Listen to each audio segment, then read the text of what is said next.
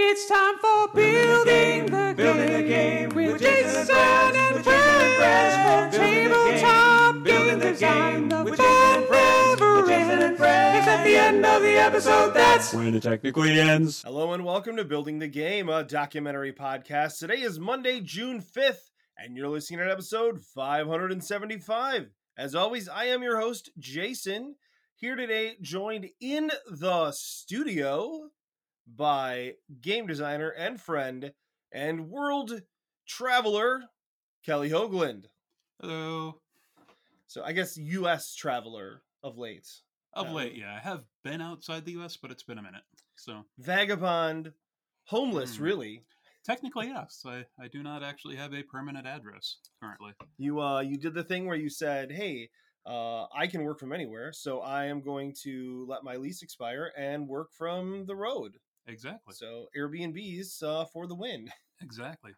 Until I can save up and get that skoolie thing or something. Oh, right, right, right. Yeah. Yes. Yes, get the old school bus and turn it into a uh sweet sweet living space. Yeah. No, nothing but parking in Walmart, parking lots, and showering at uh, Planet Fitness. It's going to be a good thing. Yeah, I have heard that that works really well for people. The Planet Yeah. Fitness thing I heard is the key to it because, you know, it's uh. Like it's like 15 bucks a month or something. Yeah, I think it's 20 for the national pass and like 15 for like your home base or whatever. But, but yeah, it's not a bad thing. 20 bucks a month is a heck of a lot cheaper than rent. It is. It is. So that is pretty cool. Yeah. Um, cool. But it's good to be here and see you. I'm glad I spent my first leg of my journey up here, getting to spend some time with you. Yeah, yeah. good. You've been here for, gosh, is it like a month ish? Uh, almost, a month, right? month. Yeah. It was going to be a month, but then I had to delay uh, my travel for a week because of family problems. Yeah. Yep. Your family things. Um. Yeah. So yeah. So so what we're gonna do today is we're gonna kind of talk through what we've been working on, uh, and anybody in the BTG Discord, spoiler, already knows a lot of this. We're gonna go into a little more detail about how it worked out. Um. And uh, kind of the interesting process we've gone through, and, and I think that there's some cool lessons that can be learned from it for for other designers uh, working in different ways. Um, so so it started. You showed up, and we had a roll and write. We were required to finish for. I say it like we're like forced to. We have a roll and write for a publisher uh, that we needed to finish. hmm Uh, and tell them what happened the first day you showed up with it, and we play tested it in person. Yeah, we we're like, all right, let's play test this in person, see what bugs we need to work out. And we sat down and played it, and we're like, oh, it's it's a game. Yeah, It's solid. yeah.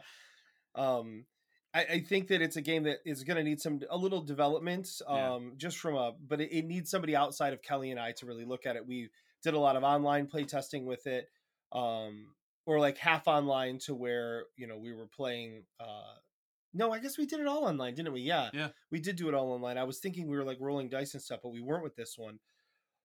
Um, and so we've got two of those done, but we realized like, oh, this is an awesome problem to have, but what are we going to work on now?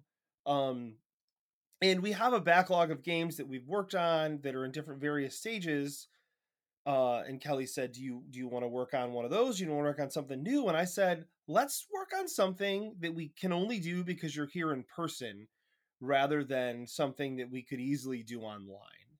Mhm. Uh, and I think that resonated with both of us because there's a difference, right? Yeah. Big time. Yeah. So yeah, then we were talking about things that don't necessarily seem like they go together either. So we decided on um, uh, dexterity and worker placement. Yes, yeah. Um dexterity because that was kind of the easy low hanging fruit, right? Yeah. Of hey, we're together in person. Um let's do something like dexterity because we can 100% we you can there are some programs where you can absolutely simulate dexterity uh online, but it is not easy and it is it is certainly a simulation. It's not um it is not one for one and and it can be really really tough trying to we've worked on that before where we've Yeah. had a couple games with the little dexterity elements and and it was a pain in the butt and unhelpful for the most part Yeah, it wasn't very satisfying because a lot- a big part of the any dexterity game is the tactile nature of the uh, Mhm. the pieces and how they interact with the surface when you toss them. if it's a tossing thing or how they interact with each other, and you don't Right. you don't get that on Right. Right. And so our game involves tossing and sliding and flicking and all sorts of things. And and that just would have been really hard to approximate um, in an online environment. And uh, also our game plays in 20 minutes or less with two players, I feel like. Yeah. Maybe 30 at the most, but it's I think it sticks around 20 usually. hmm and um you know i think one um uh one issue with that is that had we been playing that on an online even if it was perfect um it would have taken the game i bet would have been a 40 plus minute game Yeah. like trying to play it and we would have had a very very uh broken idea of what type of you know how the game was playing uh Mhm. lengthwise obviously also just physically Yeah. but Yeah. Well, especially because, yeah, what we were talking about before. There's no no real substitute for that tactile nature and how the the subs the uh, surfaces interact. But but yeah, the fiddliness of tossing things online takes so much longer because there were times on part of our game where we're taking turns tossing things and we realized we were taking like one or two seconds a pop to to get it because we knew as intuitive as using a computer is nowadays, and especially for the majority of the audience and majority of people we know that have grown up using them, it's still not as intuitive as your own body. Yeah, right. It's not. Yeah, at all. Um, and and also just with it, with our game, we moved around the table a lot. You know, Mhm. walking in circles around the table as you're tossing stuff. Um, and well, you can do that with a digital table. You can spin the table. You can move it. It's still it's not the same. It just you know, um, along with the you know using your body to throw things and move things, it's just it's very different. So Yeah.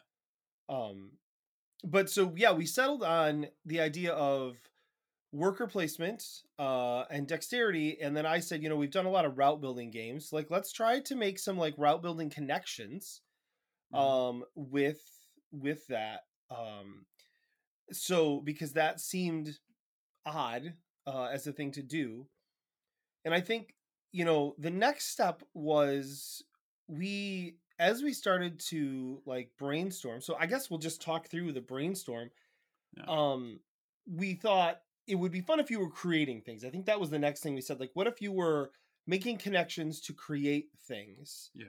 um and that was where you came up with a theme Yeah, the alchemy, yeah yep making uh, the connections between elements to try to create new uh, amalgamations and new elements. Yep, yep. And so once we had that, then it it it it was like okay, so now we have we know we're doing alchemy, so we've got the four elements. Um, how do we want to connect those? Um, and we went back and forth on this one a little bit because we were trying to think about um like I think you originally envisioned us connecting elements directly. hmm Um, and with that, you know, if you have four elements and you place them in basically a plus sign, um, certain elements are going to be closer to the other, and certain are going to be farther away and harder to connect. Um, and we weren't exactly sure how that would work. Yeah. Um, so I came up with a placement idea of just putting those in a plus sign and putting what we decided to call the catalyst, which is now the catalyst crystal, hmm in the center of that space. So essentially, you're never connecting elements to each other. You're connecting two or more elements to a catalyst, which then triggers that um, explosion of things, you know, being created. Yeah. And that worked out well because we were also concerned about spacing for that. Um, Yep. Not just with the elements being too far apart, uh, from certain elements being further apart than others, but also just being able to make sure we get connections within there because we are building the path with dexterity. So build the path by tossing cards onto the table to try to connect one thing through another. So anything more than a few inches becomes a lot more difficult than you think it's going to be, especially after we did some playtesting. Right. Yeah, and that is, you know, you know, because you're tossing the cards trying to make those connections, and we didn't want to have to have an enormous deck of cards. We wanted Yeah. it to be a smaller deck of cards. And we didn't want it to take 20 minutes just to make the connection just to make that connecting round, Right, Creation round. Right. Um so so we kind of played around with that a little bit and and I think, you know, one of the next things we talked about was, was like, okay, we need pieces for this. Like we need what are we connecting? What are the tokens we're connecting and um I think our original thought was like, we'll just use cards. And then we were like, well, we can't use cards because the cards are going to fly everywhere as you toss Yeah. other cards at them. Um, because that's how physics works. Um, so I was like, well, I have a 3D printer. What if we 3D print some stuff? So um, so we hopped on Thingiverse and found um uh, a fire silhouette, uh, a rock that I cut down to turn it into like a rock silhouette, uh, a cloud silhouette, and um, finally uh, a water splat. So what grew out of that was, um, you know, so let's pause for a sec here. So I think no, we'll come back to this. So what grew out of that was the shapes ended up being different. The fire, when you if you orientate the fire when you put it in so that the flames are facing in, when you're trying to make these connections, these flaming tendrils are are in with Mhm. the water because it literally is shaped like a splat Yeah. all spread out you've got um it's easier to get underneath it right the Yeah. rock is just a big solid thing go ahead I was going to uh, make a note that when we say underneath it, we realized trying to make connections when it was flat on the table was not working because it would hit up against it and then move the Right. plastic piece. So Right. uh, Jason had the idea of elevating it just a couple millimeters, and that allows the cards to slide underneath slightly, and then yes Yeah. and that that was a whole process too where we you know so we're making these connections we we realized that yes if this flat piece of of pl uh, or of uh, filament uh 3d printed filament is sitting on the table when you hit it with a card it just bumps it away so we did we created like a one million a two millimeter um lifter that was glued to the bottom and that worked better Mhm. but the issue we had was filament is still slidey. So when you would toss the card, it would still bump it a little bit. Um so so that was a problem. So then we said, well, what can we do next for that? So the next kind of iteration with that was getting these sticky feet, um, which are basically just cabinet bumpers, uh, the little clear silicone ones. Uh, the ones we got are I, and I could find at the store were flat and still a little slippery. so um so we ended up needing to those we're waiting for the next iteration which is the like the silicone bumps that will actually grip better. grip better, and they're better for shock absorption, so they will actually like take the impact of the card and guide the card down into the table, as opposed to because they're also not flat. Right. So they will provide a slightly better, um, slightly better dynamic. Right. Along with the printing, you know, we um we came up with this catalyst thing in the middle. What's that going to be? So at first it was just going to be a disc um and and you know that so like a flat disc like it was going to be different shaped. It it was basically an octagon little Yeah. platform we made. Um go ahead. Oh yeah, but then we had the convergence of ideas because we tried that and it, it's okay, but we realized we had the issue of how are we going to place the creations that we make because when we make the create when we make the connections, elements get created, uh, creations get made, Which know, are little circular tokens that we 3D printed and so then and cubes.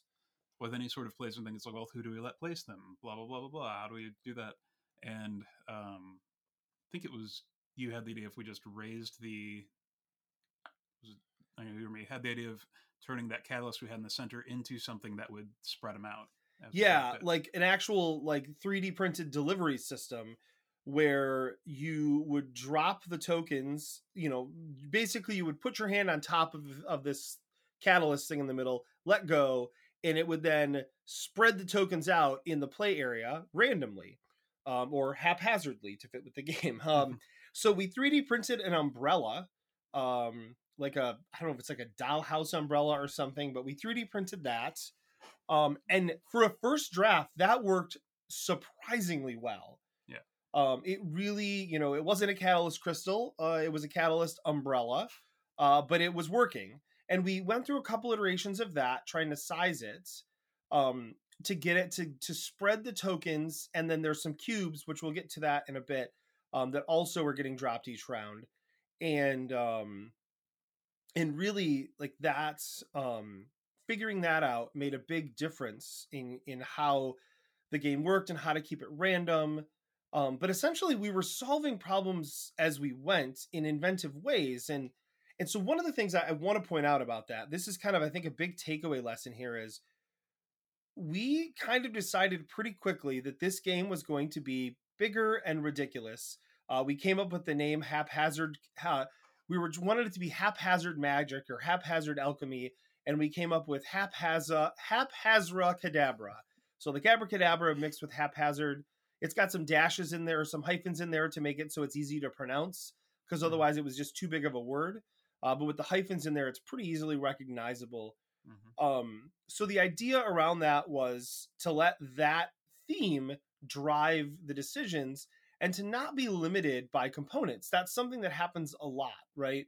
As designers, I, I know I think about it and harass Kelly about it when we say, like, let's add this to the game. Like, what does that do to the components, right? Yeah. How many new components does that add?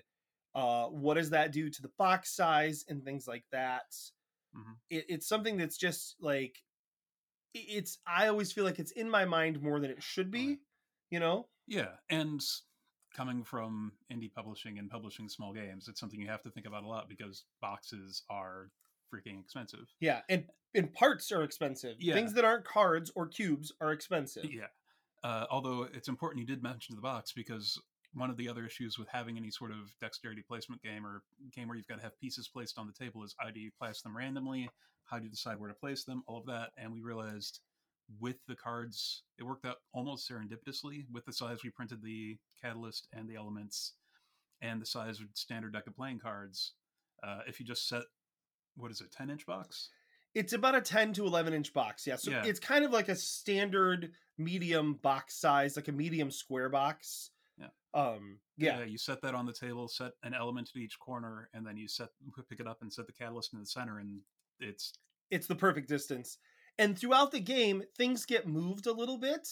And we toyed with how do we make sure that it's even and realized that eyeballing it is enough after that. mhm. um and it's kind of funny that you're eyeballing it and that one might be slightly farther away than the other but it's never enough to actually matter or make a difference in your Yeah. connections um but so i think the big thing we did was we just we said let's just make this game be what it wants to be we're going to 3d print a bunch of crazy pieces uh and we're going to try to figure out how to make that game work and and I'll be completely honest, like when we came up with this idea, I thought this is going to be a silly, fun experiment. We're going to learn from it, and that very well may be it, right? Mhm.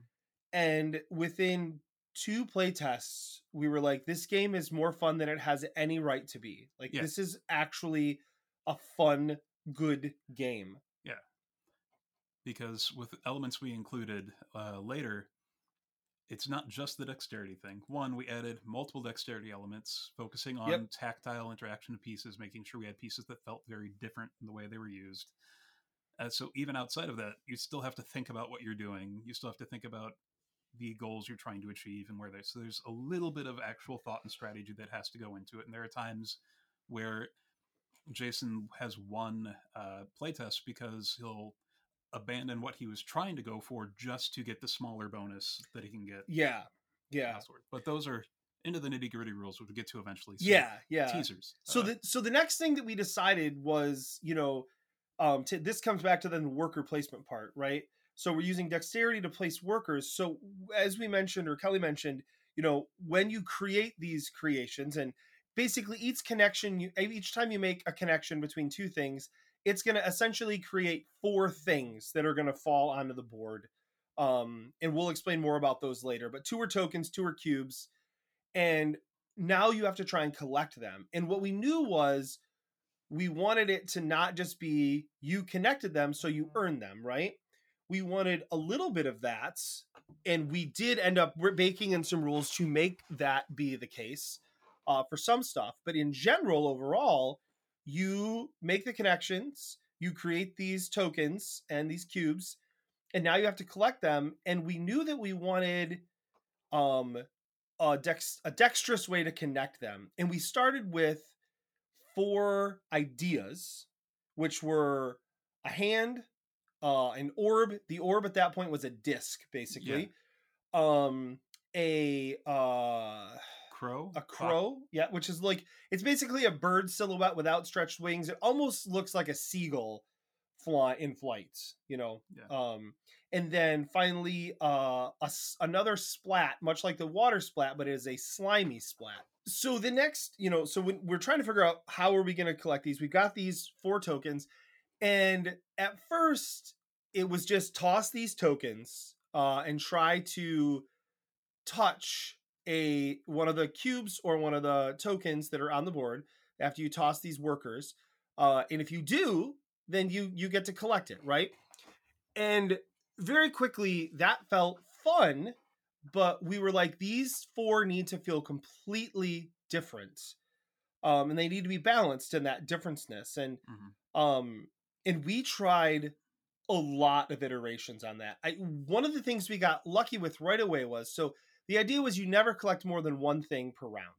Um, was how it started. Mhm. Um, and uh, we very quickly learned that uh, that uh, that we needed them unique. So we made the crow was the first one we changed. It's called the Clockwork Crow, and it's like this little automaton crow that you have um, as these like magic items. And so uh, you draft to pick those. So if you pick the crow, you get to toss it, and it could hit something. Um, but no matter whether it hits something and you collect it or not, after you toss it, you get to flick it from where it landed to try to possibly get a second item. Um, the way it works out is you usually get one item. Yeah. and when you get two, you feel really clever. Um, and from there we tried a bunch of other ideas with the other things, but like you you were the first one to say like the crow is the gold standard. This works. It is fun. These other collection mechanics need to balance with that because that is perfect Yeah. and we should keep that. Yeah. And and it did work out that way. The uh, Mhm. the next one that really felt natural was the slime because we decided you should slide the slime. Yep. And that just because it's so much easier to hit a target with the sliding thing than Uh-huh. it is to toss, uh, already made it much more accurate. Uh, and then we added a thing later to help balance it that if you manage to hit more than one with the slime, you can collect more than one. Yeah, because the idea is the slime sticks to things. So if, if you can basically like, you know, uh slide it and like play pinball by having it bounce off more than one item, which again is not easy to do. It's very difficult to do that. Um, but if you do, you feel awesome. But it, it, Yeah. you're pretty much you will if unless you slide poorly, you will hit one thing. Yeah. Um, and that's what we want. We want you to collect the one thing. Yeah. The next the one that took the well the next one that was the easiest was you had the the idea of the hand should just be you're guaranteed to get something at the table Yep. but you go last So if you draft the magic hand, um, that that ability is that you go last in the round. So if everyone collects something and there's nothing left, which could happen, you're going to get nothing. Very unlikely. There's always going to be a minimum of four things on the board um, at the start of the round. So the idea that the other three people collect all those is unlikely. But as long as they don't, you get to automatically just take something that's left. Um, we don't allow you to use that in two players because it's too easy because there's always something good left in two players. Um, and then finally the the orb, which was a disc, we went through a lot of iterations with that.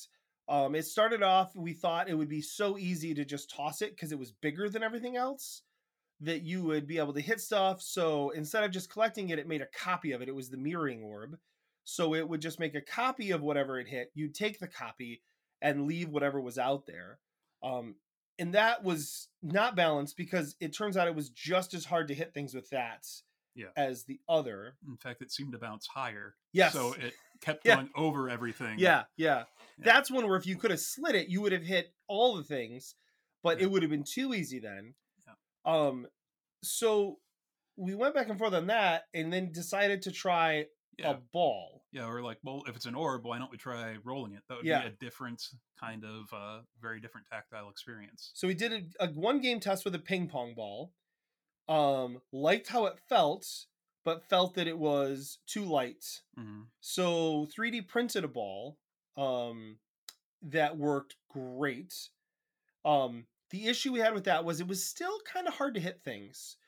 So um, so we changed it to be that if you roll it and you um, and you hit uh, an item, you collect it.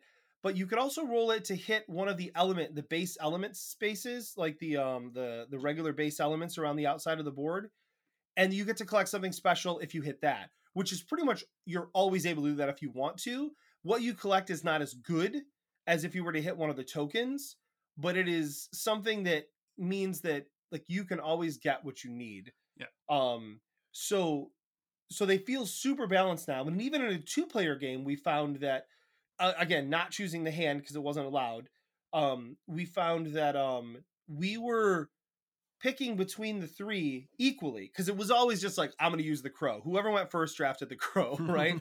um but it, it we found that that wasn't the case anymore Yeah. because we were able to balance them and that just went through a lot of a lot of playtesting really and Mhm. forcing ourselves to be like why don't i want to use this one like and then talking about it at the end of the game like i don't want to use this why and trying to figure out how do we make it better again saying the crow works how do we make it work that well Yeah. and that was uh, absolutely the way we approached it. And yeah, because it would always go in the order of crow, slime, and then we'd never, ever, ever use the orb until we No. made the changes. because we never had to Yeah. now we use the orb when we think we need what the orb can get us Yeah. um and uh so the next thing we we one of the things we decided right in the beginning was we wanted to have clients like basically coming to you your shop and saying like hey i want to buy these things. So what you end up with are order cards or client cards that basically list you know different things that you can um, create. So they want either a specific item created um, which will be one of the tokens that's created by one of the by the element combos, or they want some essence, which are these like elemental cubes you can get. Um, they want some combination of things, and that honestly, I think, is where we did the most development and tweaking work of Yeah. trying to make those scores. Basically, you can score one through eight. hmm One being if you just sell something um, because you ran out of space, because you can only keep three items at the end of a round. Um, if you have more than that, you just basically turn it in for one point. Um, but every order goes from two all the way up to eight. Um, Yeah. And the game is played currently to 20 points. Um, Yeah, and that's given us a good round count. yeah, yep, it has. And, you know, it's one of those games where at the end of the round, if someone has scored 20 or more points, the person who scored the most points wins. Um, and we, but I think we knew we were onto something really good when we were taking the time to balance those, develop those uh, client cards. Like that's what we cared about. And that was telling us that everything else was working, Yeah. right? Yeah. Because we made the dexterity things we made a lot, a lot of small changes at the beginning that made it very satisfying uh, like early on jason mentioned essence we realized if we're only creating two things around in a four player game three or four player game at least one person's getting hosed almost every time Yeah, yeah. so we decided that it should add an essence of the element in there as well kind of like extra stuff you Right. could get up and those are unstable those go away at the end of the round the creations are stable enough that they'll stick around round after Yeah, round so around. those those tokens you create, you actually pick those up at the end of the round if they're still there, set them off to the side, and then redistribute them with the new things created. Um, and so that is uh, that was a, kind of a big revelation in making the game be more balanced. yeah Um, because as you get in further rounds, if people are getting hosed, it just continues to crowd the field so that people are no longer getting hosed because there's Yeah. more and more stuff there. Um, we also added that if you're the one who makes a connection with the cards at the beginning, you get a free essence of the kind you connected, um, which just basically keeps players cycling through items Yeah. um, so that they're constantly able to earn points. So that every round, you're like, at least two points are getting earned every single round. If Yeah. nothing else happens, two points are getting earned. And we say that because every essence in creation can be sold because you can only hold on to three uh, items outside of the round, essence or creation. But every essence or creation can be sold for one point. Right. So you never have leftover stuff. And Right. all of the all of the clients are balanced in such that they give you more than a one for one ratio. Yeah, yep, and that's the idea. Yeah. We worked really hard on figuring out kind of the core cost of everything and how to balance those scores more than I think I have on a game in a long time where we Yeah. were really like trying to be like, okay, how do we make this work perfectly and you know um Yeah, and they and you do think about it uh, a lot. Like, well, one, I really liked the addition we made of collecting the essence when you made the connection because it made the path building that much more focused. right, And there was at least one playtest Jason won because he won the last playtest by only three points and he had sold some stuff. yeah, And he had won because there were multiple times when I was almost done with the connection for an element he didn't even want or need, and he was just like, "Yeah, boom, one point." yeah, yeah, Yeah. I might as well take a free point. yeah. Um, so it- added in a lot of balance. One, giving you an option to get something even if you're not the game's not going your way, so you don't feel Right. completely hosed. Right, And two, uh, makes you focus more on actively. It adds some pressure to the connections. right. Yeah. So before we pitch the game, I, I want to talk a little bit about the process of us meeting and stuff. So this was the other thing, you know, it's been a long time since we've been able to like meet in person consistently. Um, you know, we usually meet once a week online and we get some stuff done, but it's it's difficult, you know, like it's difficult to try in an hour's time or two hours time to get all the work done you want to get done Yeah. and then you you know we both take do takeaways and work on stuff afterwards and that's great we come back we've got them done but that said it still isn't um it's not enough to uh really feel like we are making the big progress whereas meeting twice a week for 2 to 4 hours i'm actually 3 to 5 hours i would say each Yeah. each go round has allowed us to really just storm through changes, you know, and it's like, Yeah. okay, we play tested this. What are we going to change? So w- basically, our day would start with, um, once we got the prototype done enough to where we could play it. Every, I think every day we started with we you'd get here. I'd already have the game set up, Yeah. and we would play a round of the game. Mhm. Um, and sometimes two, generally just one. Usually that gave us enough feedback. We'd come downstairs to my office, make rules changes, um, make score changes and things, um, decide what we needed to 3D print and stuff like that. And then we would just kind of work through different pieces, maybe grab lunch, you know, Yeah. and uh and then for the next time it would be like hey kelly go pick up we need ping pong balls we need cards so kelly would go get that stuff and then i would 3d print any new items that we needed um for the next iteration of the game so that when you came back two days later we could sit down and immediately start playing again Mhm. uh, and i found that process really really useful It was. Um, there's being able to come back fresh and being able to spend that much time without having to try to cram as much thought and Mhm. that giving the act having the actual space and air for the organic creative thought to come through yeah was very nice and then having the ability to just spend and hammer for a few wa- hours at a go at it and have that kind of structured come in test it let it figure out what we want to change then let it rest and come back fresh right right test that come back with a fresh mind um, really really proved very fruitful It did. It did. And it allowed us to do something that I don't feel like you get to do a lot of times when you are um when you're, you know, trying to get prep for a convention or something, you get one play test in and you know, and now you need to make these changes for the next next week's play test or whatever. It allowed us to make tiny changes hmm um tiny iteration changes as we were going because we knew we could test it again. So sometimes that was you know i think yesterday actually or not yet two days ago when we did our final real play test um we uh we immediately after the play test i pulled out all of our client cards and we laid them out. We kind of laid out the distribution and said what's not working here? What feels weird because i was like this feels weird. These certain things are worth this and other things are worth that and it just doesn't feel balanced. And we were pretty quickly able to say this is the problem. These are good. This is not good. Mhm. and we just changed it. We just wrote on the cards and changed it and then tested it again, and we're like, boom, this is it. This this this feels like it needs to feel. Um, to the point where today being our last day, we knew we were going to record an episode, but we were going to play test, and we said, you know what, I I don't think we actually need to. We were testing out the new catalyst that we made because we switched from an umbrella to kind of a pointy crystal thing for the center. Uh, the first one I printed was a deadly weapon. Um, like it was so sharp. Uh, I was like, this is not safe for children or adults, really.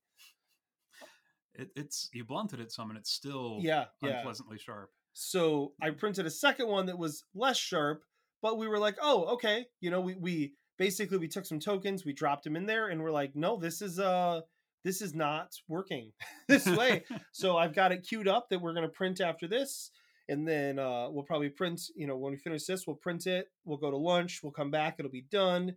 And then we can um, mess around with it again and try to uh, and try to see. I think maybe we'll do one more play test this afternoon if we have time for it, just to see what it feels like with all the pieces now, you know, in play, and then go from there. Uh, yeah, you know, and this so this game, like if I was going to a convention next week, I would pitch this game. Like we feel that good about it. Um, and we certainly need to do some higher number of player, higher player count play tests. Um, but we've already also have some ideas on how to make that work. We've already kind of talked through of we could put out extra of certain things, you know, like, oh, right now it creates one token for each. It could create two tokens for each if that became a problem. Yeah. Um, yeah. On four player, we might have to uh, Mhm. if it proves that because three player, given how often one or both of us didn't get something on our first throw, or at least a creation on our first yeah, throw, yeah, three player, I think the third player will fairly consistently get something they need. yeah. Uh, but fourth player, yeah, fourth player, we might need to have two Right, essences per connection. And and certainly it'll go more rounds with Yeah. three and four players uh, and that's something else we can do where we could scale down the number of points you need at the end of the game to end the game uh, i'm not a huge fan of that but it's possible that we could do that if we had Mm. to I'm not actually too sure it'll go more rounds with multiple players because we can only get so many items per thing. So unless people are limited by their goals, which every Right. player would have to be limited Right. by their goals, right the flow of items out of the center is going to be the same for each player, no matter the number of players. It's just the quality of the items potentially for the later that's true that's a fair point yeah and so speaking of the goal cards or the client cards like th- with those um we uh went back and forth on how to deliver those to the players because there were a few games where i was like wow i have really crappy ones or that are difficult more difficult which so they're great if i can do them uh, but if i can't do them then like you know i'm kind of stuck so kelly came up with a great idea of at the beginning of the game it's draw five keep three which i think that's kind of like the ticket to ride yeah, that's system yeah the exact uh, reference I Um, used. I was it? pitched Yeah. yeah so um i knew ticket to ride did something like that um and then every time you complete a goal uh you then take it and you uh draw two more uh and then put one back and uh that once we switched to that i don't know about you i i never felt stuck with goals Oh yeah. I always felt like I had enough choices. Um and the the goals are spread out enough. I think the hardest goals that we have are simply the this you need one creation, but it's specific what you need. Um and those are worth 6 points, so they're on the high end of the scale. Um and they can be very easy if if you get the connection you need, make the thing you need and then are able to collect it. Yeah. Um but that's not guaranteed. Um, so those are a little risky to take, but they are worth more points. Um, and that was those were I think were the hardest ones to balance because it was trying to make them worth enough more points that they were attractive, but not enough to where it was broken if you drew that card and already happened to have that thing sitting in your storage. Yeah. Um, which does not happen very often because you can only have two things in your storage. It's Three. three things, sorry, three things in your storage. It's not you will generally have essence cubes in your storage. That's Yeah. the most likely thing you have. And Um, that's, and that's not just because essence cubes are more common. They are more common, but also uh, it's one of the highest point things you can get. And one of the highest point clients you can get is an eight point thing for having one of each essence. Yeah, one of each of the four elements of essence. And that is hard to get, obviously, because you have to have three of them in your hand and then get the fourth on one round because you can't have more than four three at the end of the round. So um but it is doable, especially when we made it so that the orb made it a little easier to get the element that you needed Yeah. or the uh, essence that you needed. Um well let's let's pitch the game. Um we've been like dancing around it. Let's uh let's right. kind of pitch the game and how it works. So I'll start and you fill in as we go. How's that sound good? Sounds great. Um, so the name of the game is haphazard Cadabra, and uh, what you're trying to do, as we've stated, is you are attempting to make creations uh, out of uh, combinations of elements. So at the setup, you're going to take your uh, catalyst crystal, put it in the middle, use the box to um, make the four elements be at the corners of the box. Pick the box up, put the catalyst crystal in, and then everybody is given five cards, uh, sigil cards we call them. So they're basically they're right now we're just using it poker cards, um, and it doesn't matter who has what. Uh, there are five for each player. However, in a um, it is broken down differently based on player count. So in a two-player game, you each get ten. There are twenty cards in total. Three-player game, everybody would get six, and a four-player game, everybody gets five.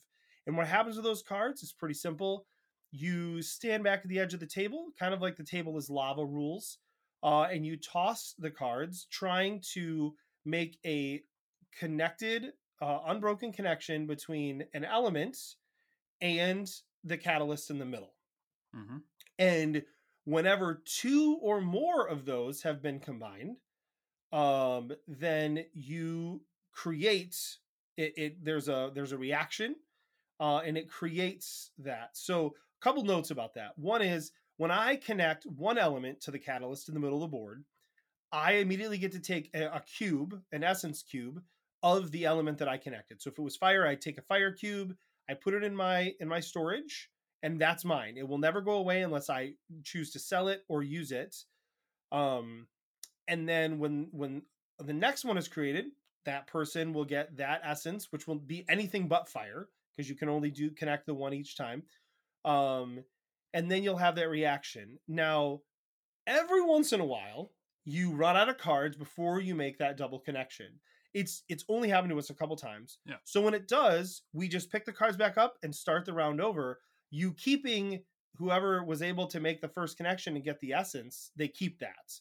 Uh, Yeah. Which is a little bonus. It doesn't happen very often, um, and it doesn't feel bad when it happens.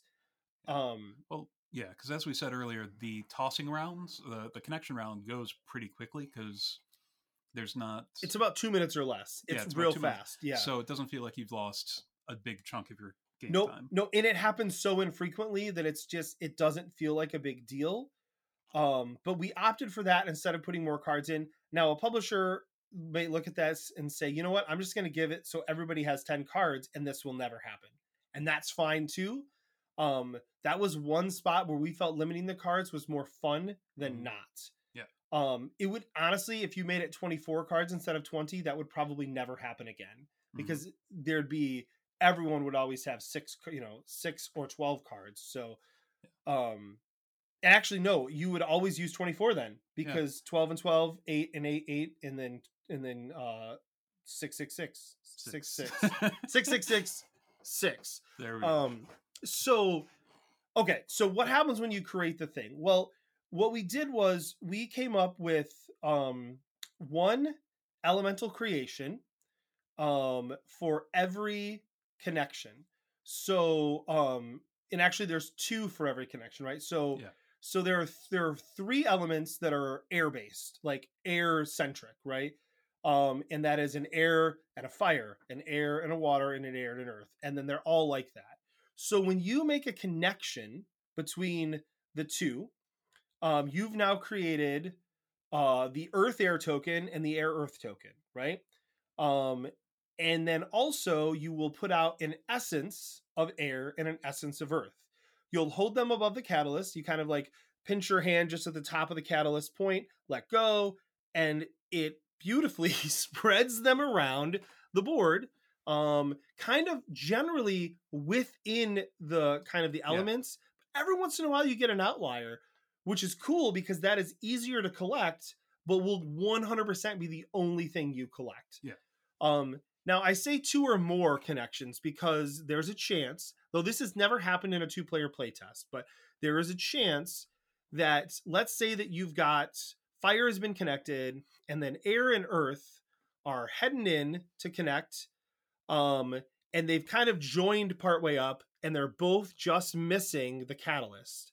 If i happen to toss a card in that then slid in and connected both of those lines to the catalyst you would have a triple reaction the only difference is the person who made the connection now gets two essences which is pretty awesome uh, again, this is incredibly rare. Um, and then uh, after that, uh, it creates six tokens because it's going to create uh, a token for every connection. So it's going to create, let's say it was fire, air, and water. It's going to create the fire, water, fire, air, uh, you know, and water, fire, water, air, air, fire, air, water. Um, so you'll have six tokens going out and three essence cubes. Yep. Um, if that happens once in a game, you have infinitely like sped up the game, Yeah. but it's so rare. Uh, I'll be interested to see. I think four players is where it's most likely to happen. If we're all going for different things, I think that's more likely to happen. Um, but I, I think you know, and I think we agree on this. It'll be one of those ah moments where it's like, wow. Um, And you'll be able to see the possibilities. So the- Right. the, tension that that will create leading up to that will be beautiful. and because people were trying to connect multiple elements at the same time every like everyone's getting what they want at that point so Yeah. it fills the board with a lot more things to connect and uh it'll feel like a really cool thing when it happens i believe So you've created the elements um so now what happens is you take them you pinch you drop boom they go onto the board. Now we draft our workers. So whoever was the person who started tossing the cards first um they uh will draft last for the worker. So um so what'll happen and that play always rotates to the left. So each round a new person does the first thing. So um so i'm gonna draft and i've got the four choices and we'll just go over them again. You've got the clockwork crow. That you can toss in an item and if it and then it lands. If it hits it you get the item immediately. If it doesn't that's fine it lands. You then get to flick the the crow. And one of the things I, I want to point out about the crow that's so fun is because it's not a disc, because it's this weird shaped crow, everyone, which is basically at this point just you, me, and then my son Josiah, when they went to flick it, they said, This is easy to flick. And then we flicked it and said, This is not easy to flick because it it it's It's- tends to act weird when you flick it. Yeah, because if you don't hit the center of mass perfectly, Right. and because and at an angle where it's going to be a straight edge, like there's only one angle you can flick it to get it go reliably straight, and that's Right. right from the back of the Right. tail. Otherwise, it spins wildly and then goes off to the one side or the other. But if you once you get used to that, you Yeah. can absolutely target. You just have to understand that your accuracy range is is is not the longest. um, then there's the slime. The slime um, that works like a um, like a pinball almost. You slide it, and the slime is uh, smaller than the crow. It's slightly smaller, but you're like it's sliding is really easy. You can be dead accurate with it. And if you can get it to like if you can get it to pinball off a couple things, you get both of those things. Um you could get I mean you could theoretically get all the things with that. If somehow there was a cluster, like but it Yeah. it just doesn't be- happen that way. it would be so difficult to do because the the because it's smaller and the shape of it with all the indents and yeah. extents, Yeah. it weighs about the same as one of the creation tokens. Yeah. So when it hits it, they both go off and Yeah. it loses a lot of momentum. it's very so if you- croquet. so if, yeah. if you manage to get it to do that, you've you've earned it. yeah, yeah, yeah. I think we've done it once Yeah. each, maybe. Yeah. Um, next we have the absorbing orb, is what it's called now, which is the ball. So the way that works is is pretty cool. You roll it, and if it touches five items over the course of the time, you get to pick whatever those five items you want. That's what you get to keep, but you do not get all of the items. But the the magic of the absorbing orb that makes it unique and really cool is if I roll it and at one point during my roll it hits one of the base elements, the big, you know, the the big element parts, I could instead um, choose to just take an essence of that element. Um, and we added that because um, two things. We needed the orb to do something unique and fun. But the other thing is we needed the orb to um, we needed a way for you to get a specific essence because sometimes you get screwed out of essences if fire keeps not getting connected and i'm trying to create uh finish that that eight point goal card of one of each essence like i tried for a whole game and couldn't do it Well, I was actively preventing you from doing that because Right. I knew. right yeah you knew that i was trying to do that Yeah. so because we were not playing with so the goals are considered to be secret in the real game but for playtesting we were keeping them obvious so that we could kind of see um so the absorbing orb making that decision was super fun and we actually did try and say it could collect two things that it touched and that was too much. Yeah. so but this was a good change it felt good and then finally the hand um for the hand if you draw that if you pick that you you draft last automatically um and then you uh can just take any item left over whether that is an essence or a token but only one and you don't even flick it you just have the hand you pick one up with your hand. Your hand is the magic hand. Um so after that's done now we take our creations uh and our essences and everything we've collected. We look at our goals to see um, which uh, as we said before you've drawn five goals at the beginning kept three of them. We see if we can complete any goals. You can complete as many goals as you want in a round um, because that will only slow you down the next round because you'll use all your stuff. Uh, and you have a player tableau that has a score tracker on it and it also has three basins copper basins that you can put um, items in whether it's creation or essence uh, to store so at the end of the round you have to be down to just three uh, and then any extras you automatically sell. So there's no like choosing to do that like you just pick which ones you want to keep the extras are immediately sold. So that felt really good because it was very like if you are skillful enough to get multiple things collected uh, Mhm. on your throws you should be rewarded for that not penalized. And we also had an instance where like i got i was it was the game where i was going for the the four uh essences and i in the last round got a creation that i didn't need and was going to have to just throw it away which felt really not fun right? Yeah. um it was like gosh like i've got this cool creation but i don't need it for my goals. I'm just literally it meant nothing and what it did was it would could encourage me to block you just like to be a jerk uh because i can't get anything so i might as well make it bad for you Yeah. so we just added that in in addition to essences you can just sell a creation for one um and that felt really good at the end of the game worst case you might get a bonus three points it's very unlikely Yeah. um but if somebody ends the game if you end the game with three things or even four or five things and nothing to no goals to finish you can literally just sell those and get five points Yeah. which is about the at which is the average price of a goal like the average point value of a goal so it's you've way overspent to get those five points but it feels Yeah. balanced and it feels Yeah. not punishing which is what we were going for Yeah. And usually, if you're one of the people not going out with a goal, you have those extra things because you do collect them over this course of the game, and you may as well hold on to them. Yep. And like you said, if somebody's going out with a big goal, they're not going to have anything to sell, so it kind of gives a little bit. Right. of- Right. Right. But- And as for the goal cards, the way those are broken down is uh, I'm not going to go over the point values, but the different types of goals, there's only like seven types of goals. There's any two essence, any three essence, there's any creation containing a certain element. So with each of those, there are going to be six elements. Like if it's any creation containing air, it'll be the three main air based elements and the mixed elements with each other one. Yeah. So the air, earth, air, fire, air, water. So those are worth less points, but you know it requires a pretty wide range of creations. There is a specific. Cre- oh no, the next there is um.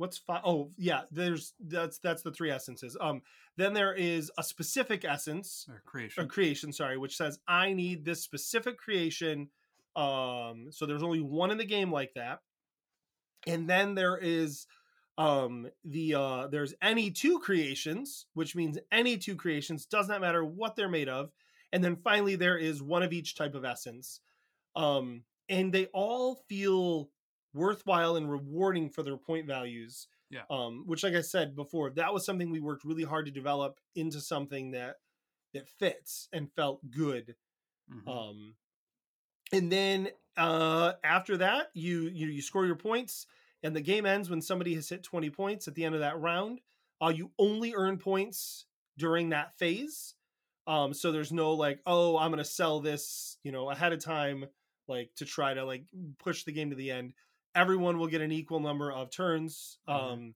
and chances to sell and uh most of the games we've had no ties yet but most of the games come out within three to five points basically Yeah. we always say within one card yeah, of you know one goal card of winning yeah. The only game that was a little bit larger spread would have been within three points if I'd gotten one more thing I needed to complete the last goal. right right So it was. They've been really close. It's been pretty satisfying. Well, and there was one game where you like destroyed me, and it was the game actually that ended up making us realize that we needed to turn the orb into the absorbing orb to let you take an essence Yeah. of your choosing because um I was trying to save up to get the fire essence and never could pull it off Yeah. because you kept blocking me. So I was I mean that was at that point those were worth 10 points. So like that was a huge swing. We dropped them to Yeah. 8 when we made it a little easier to get.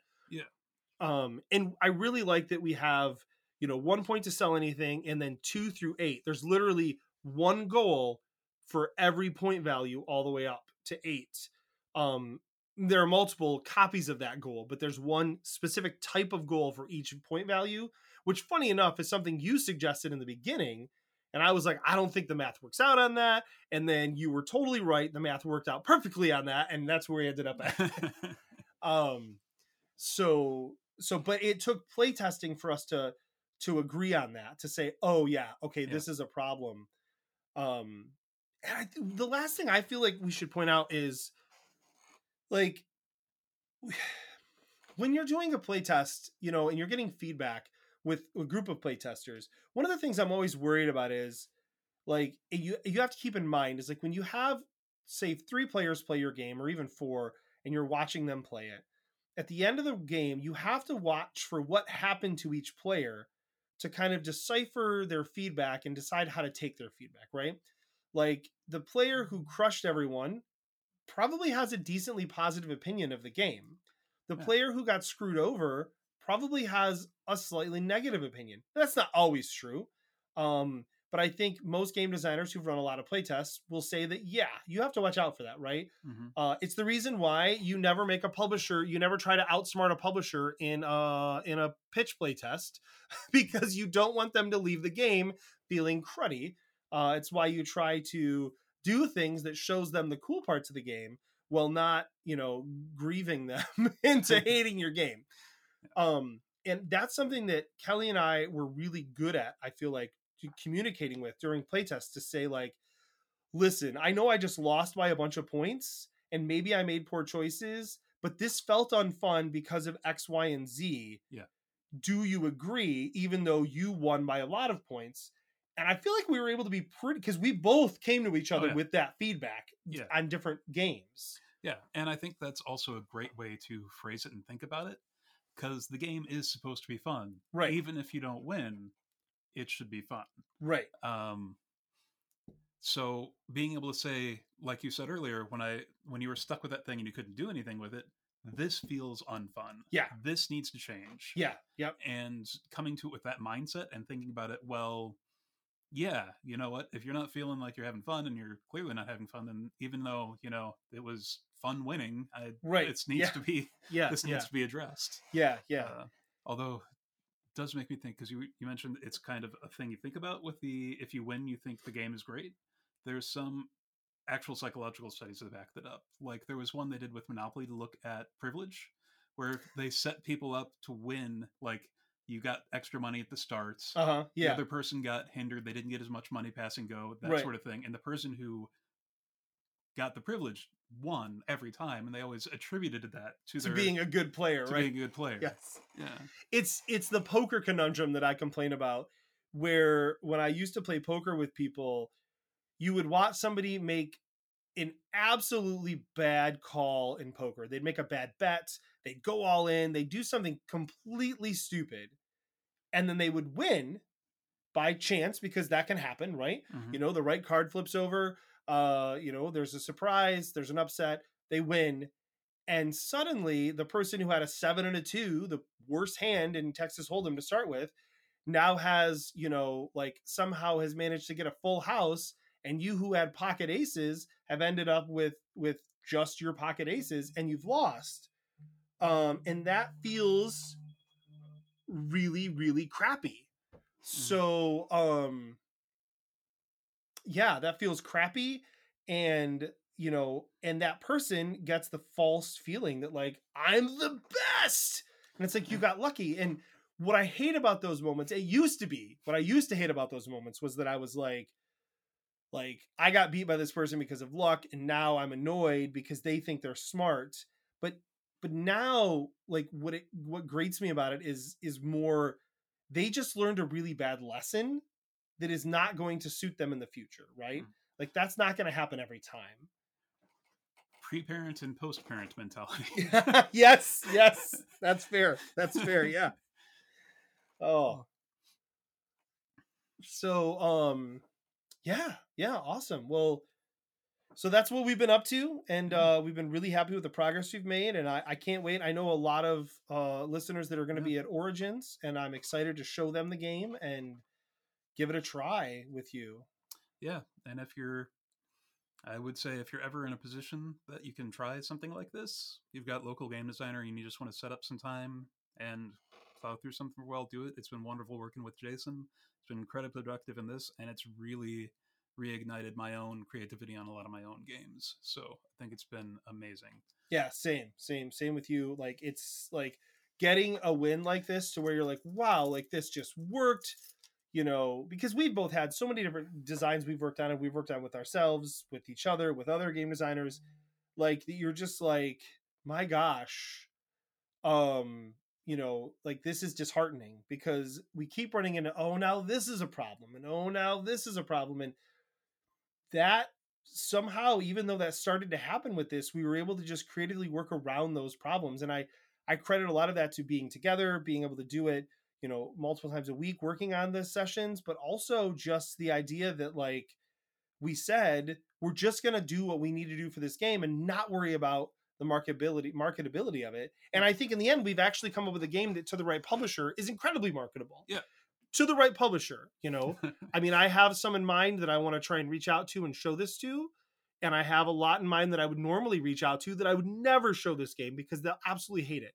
Um, or they might think it's fun, but they'll be like, there's no way I could publish this. Um, so so yeah, yeah. I think we learned a lot of good lessons. And um yeah, I hope you enjoyed listening to it. Thanks for right. hanging out and recording. Thank you. Before we go, I do have one small parting gift for you, Jason, since today is the last day we're going to see each other. And that is this The scorpion, the last scorpion Aha. of mine. Nice. So, uh, longtime listeners will know that we used to do this joke about scorpions in the box back from uh um back from uh Saloon, Saloon Tycoon. Tycoon. Yes, based on a joke that I made.